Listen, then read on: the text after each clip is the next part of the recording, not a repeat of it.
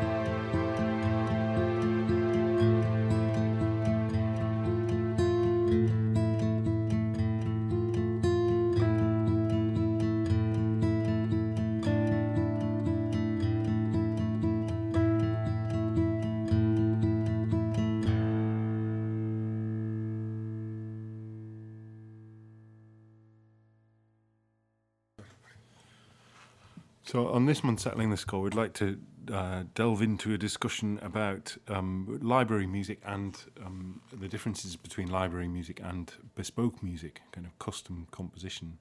Um, so, I think we're first going to talk a little bit about the differences between those two kinds. So, has anybody got any thoughts about? Well, could you describe maybe what library music is for people? Basically, library music is uh, either a collection of CDs that you can buy or else uh, an online service that you subscribe to whereby you can browse through, I don't know, I don't know how many, like thousands of tracks Yeah. um, of all, all different genres, all different types of, of uh, moods and emotions that and you find something that you can kind of basically paste onto your film that matches what you had in mind. Um, whereas bespoke music, of course, bespoke music is written specially for your film. And um, library music, I think I'm right in saying, is miles better now than it used to be, perhaps in the past. Um, I think I think it did always have that reputation of being like Hmm. slightly cheesy synth I think it, where, music, whether it you was know? deserved or not, it did have that reputation. Yes. Yeah, but uh, I've changed. I think beyond all recognition, really, in the last sort of fifteen years or something. You know, Yeah. kind of production quality and everything seems to have gone right up, and and uh, and more and more of it's being used. I guess, isn't it? Because of, there's more and more demand for music from all these digital channels or internet sites or whatever. So. So it's, a, it's been a massive sort of growth area, really, as well, Absolutely. which I think has, has probably led to pushing the quality up quite a lot. So what about us? Has have any of us ever done any library music? I haven't. I haven't. I, well, I've I've just recently started writing for a library. Um, uh, the library's called Sync Tracks, um, and um, they. Um, so, but so they, they, they've sort of taken me on on the basis of. Um, I had some tracks that were lying around that weren't doing anything, and I sent them to them, and they said, "Oh yes, we'd like to include them in the library." So since then, I've kind of written a few more things that were in a similar sort of vein to that. Um, and um, sort of developed a, a presence on their website. But it's still it's still really early days. There's only maybe you know five or six tracks that I've got up there that are um, kind of available for people to license, and they've only been up for a couple of months. So um, I think I think it seems like, from what I know about it, anyway, that that it takes quite a long time before, or it can take quite a long time before you kind of see any reward from this. I've heard that as well. And uh, yeah, I've heard that there's composers. Um, you, you can make a good. Well, there are some members of the guild who um, who you know make a full time living out of uh, library music. I'm thinking of Ian Boddy in particular, Mhm. um, who seems to have a huge catalogue of stuff uh, in libraries, kind of multiple albums. You know, lots and lots of uh, tracks out there and available, and and um, you know gets uh, PRS money sort of popping up from all parts of the world when these tracks have been used um, on various different projects that he's you know unaware of until he finds out about them from the PRS statement. You know, so um, so that there, I think there is a living to be made. I suppose for composers, probably it's something that you maybe have to dedicate a lot of time to, um, or treat it a bit like I'm doing, which is kind of like a little sideline, which is utilizing some tracks that uh, you had lying around, uh, or maybe utilizing downtime when you're not working on Mm. commissions to still be writing music and, and still have a use for them, still have, still have them have a life. Do you think it- that's a good sort of, uh, like you say, like a sideline of tracks that you've maybe pitched for jobs that you Yeah. haven't got, or Yeah. demos for things that you've got left over? That's a kind of way of making some extra money from that, I think income it's stream. probably like most other businesses. I think there's no there's no harm in doing that, is there? But um, I think uh, hand in hand with the with the increased production values and general quality of library music that we mentioned at the start, I think if you want to really make a success of it, you probably have to devote a lot, a lot of time and take it very seriously and, and set about writing a load of music um, for libraries. And it, you might you might get the odd sort of hit from giving them your rejects, as it were. But I think I think Yeah. that's the point with the the good libraries, and there are several of them. They're not about rejects anymore. They're about Yeah, they're about it being really good. yeah. Do you think the idea that um, the, the music libraries are somehow lesser than bespoke music? I think that attitude's changed and it's, I it's no longer there. Yeah, I mean, I'm not a filmmaker, so I can't.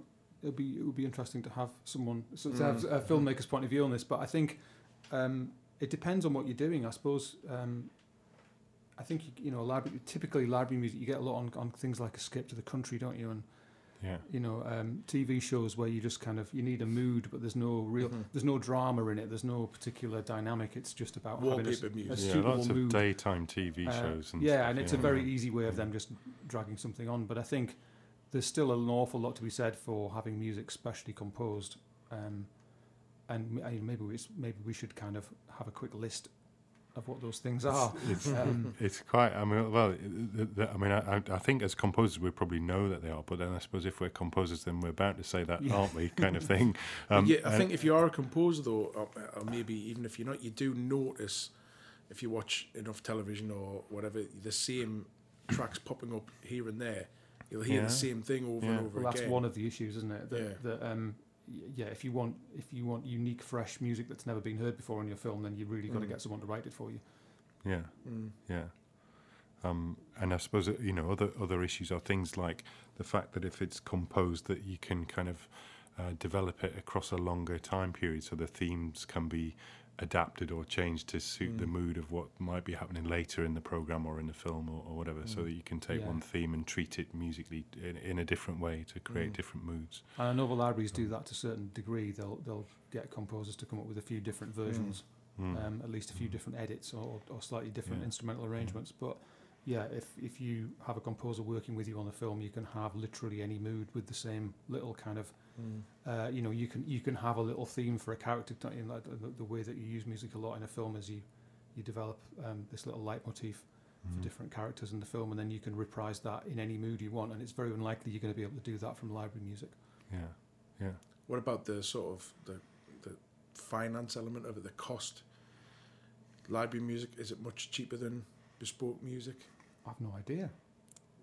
I, I think from the for the end user, it, it yeah, it probably is for the filmmaker. I I think imagine it it's is, like you know they'll license a track for a set fee depending on the usage that it's going to get, and and um, it, you know it will be cheaper than um than uh, you know than than possibly hiring a composer. I, I would guess in most cases it would be. I've wondered, I Um, must admit, whether the, the, the kind of the raised quality of library music has impacted on the fees that composers get to a Yeah. degree. Yeah, yeah.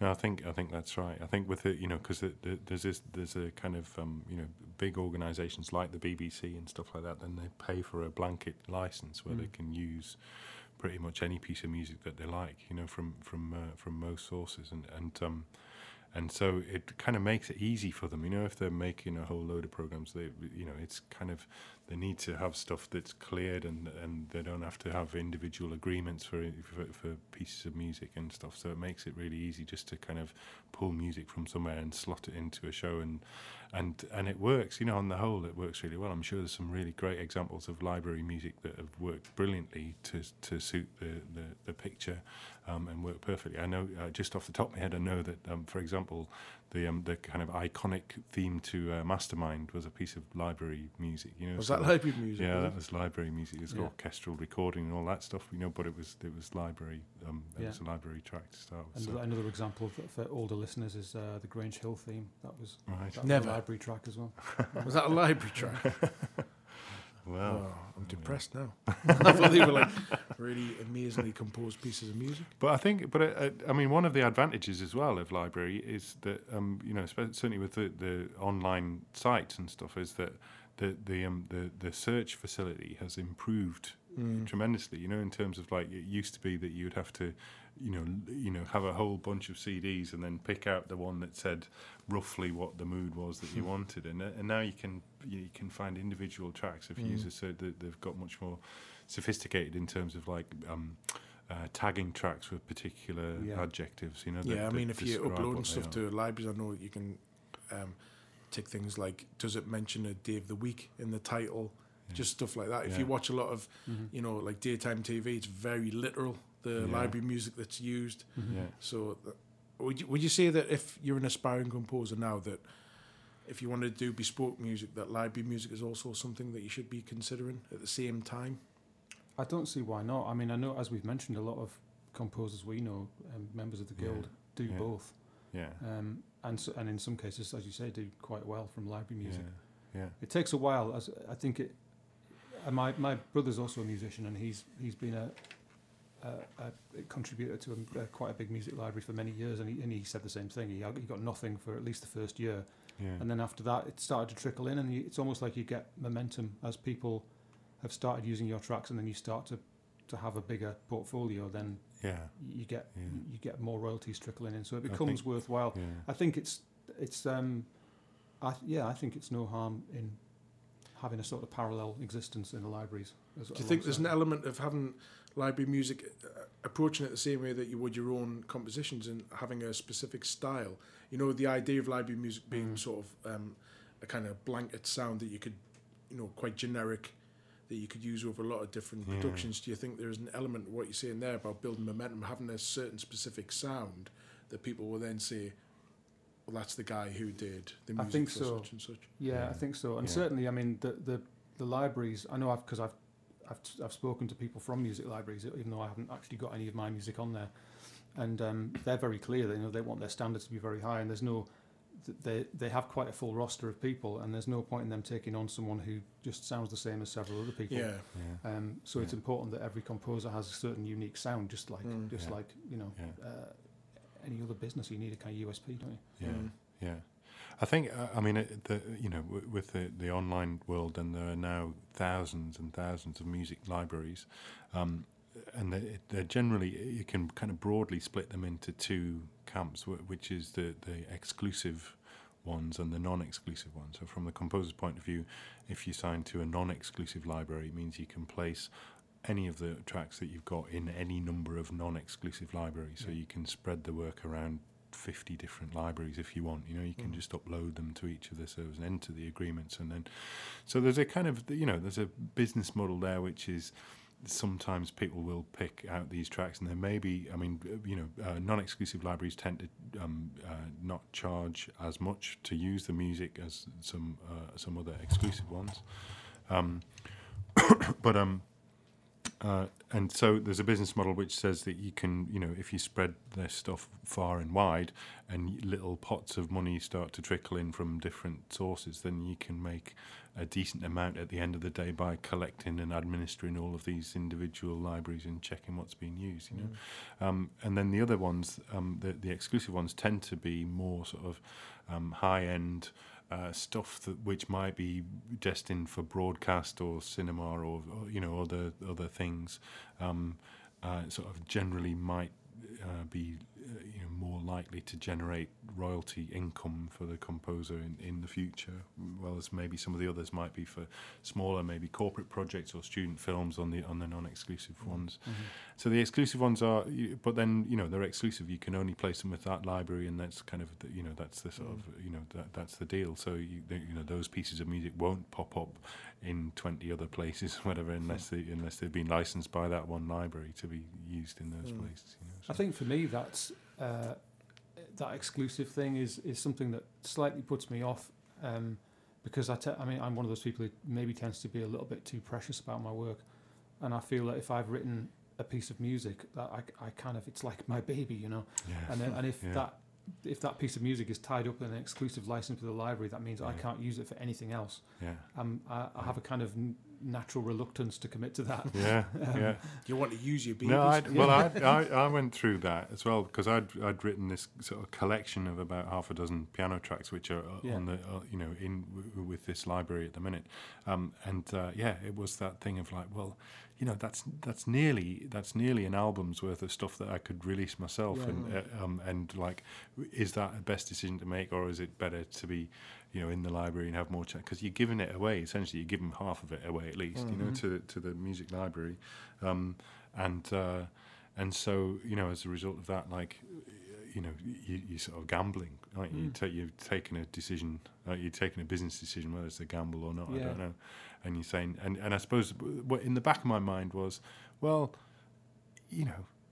I've just got to write some more, then, haven't I? You know, if if they're already gone, then you just got to keep churning stuff out. You know, you just got to keep Yeah. composing. It's like, well, uh, But what because if the- otherwise, if the otherwise, one of the ones you give away was like that was the track. that was the that track. was your yeah, pinnacle. Yeah, yeah. Well, maybe. And, and how do you feel about it now? I mean, with, the Well, I, I- think I think because you made because I've made that decision, then I'm kind of I'm, I'm happy with it. You mm. know, it's like well, yeah, because but I, I've probably got a tendency to be happy with it because that was the decision that I mm-hmm. made. Yeah. Uh, you know, I'm not I mm-hmm. haven't regretted it yet. I think that's where there's a certain element of like the sort of creative side and the business side, or like you know that's an example of the two different elements of what you do. Yeah, yeah, On the one hand, you kind of don't want to give something away, but then on the other hand, you're going, well, it's you know that's a potential income generator. yeah, yeah. It's very hard to do Yeah. that, though, isn't it? Like to sort It's of, it's quite tricky. I suppose I suppose uh, uh, because I'd been composing stuff for a while and had this kind of back catalogue of stuff that was lying around, not doing anything, sitting on a hard drive, not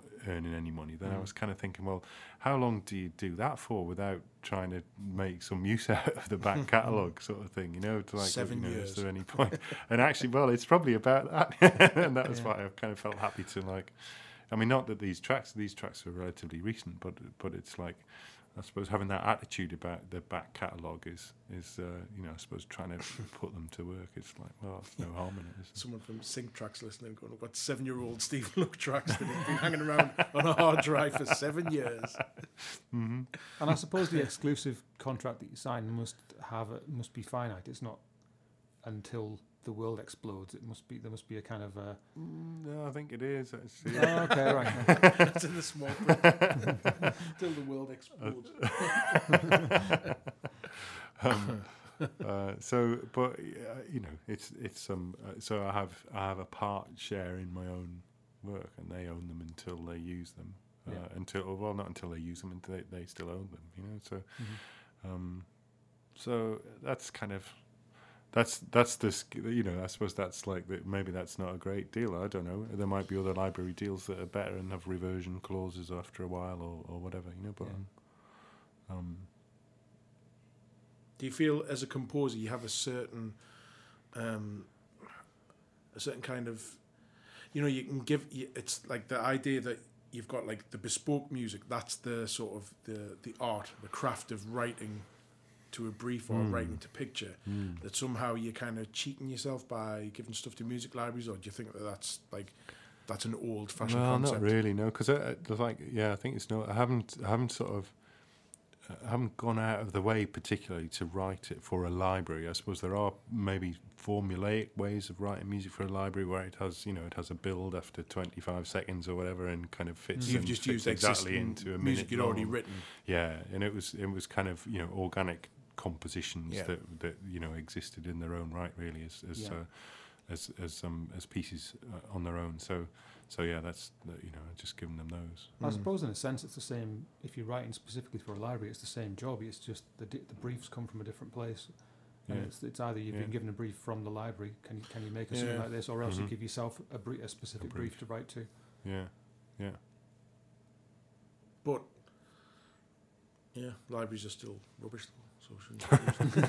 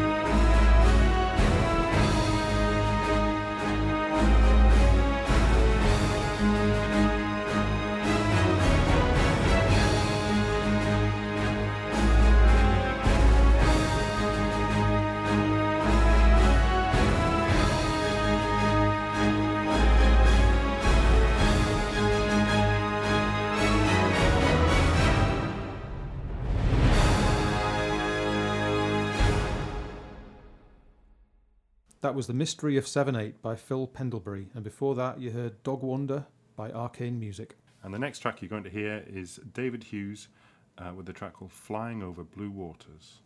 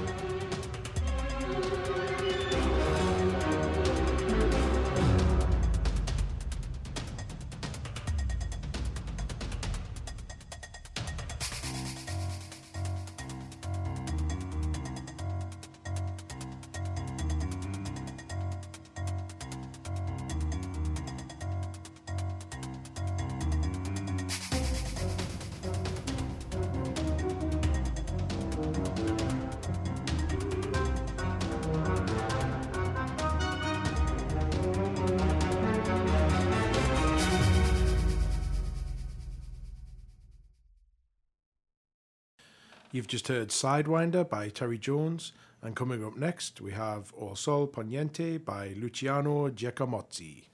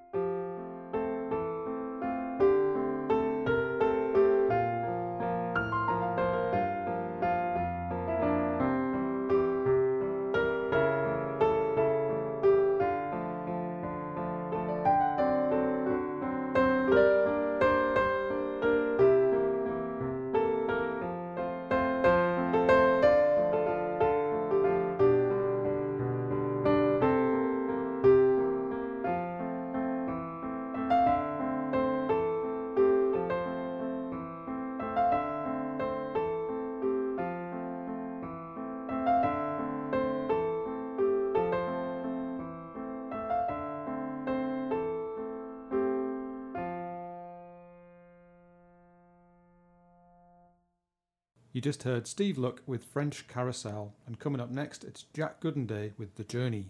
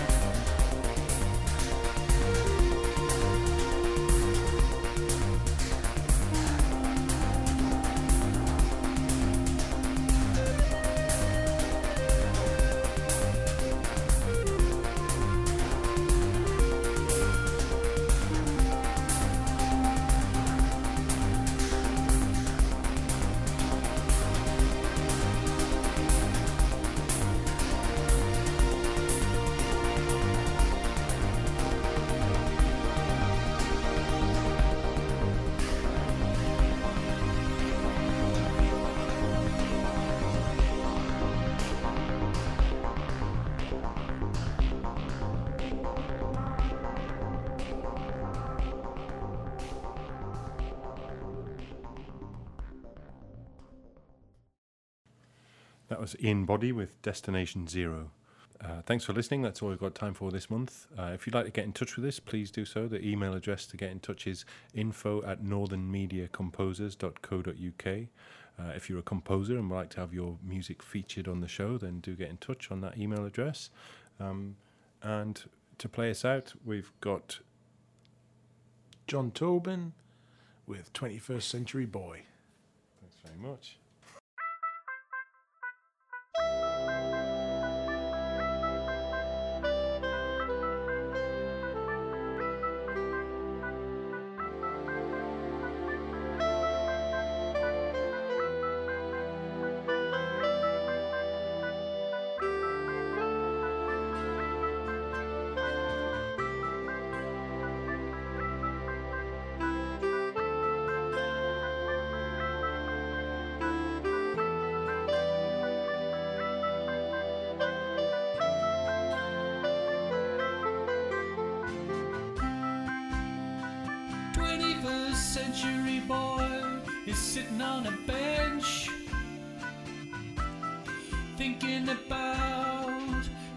life. I know he wants to change it. Twenty-first century boy reaches to his pocket, pulls out his phone. He begins to dial.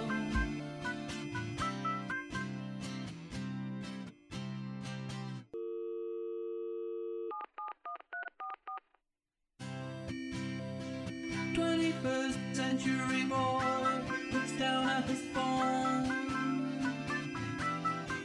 starts to dial his second number.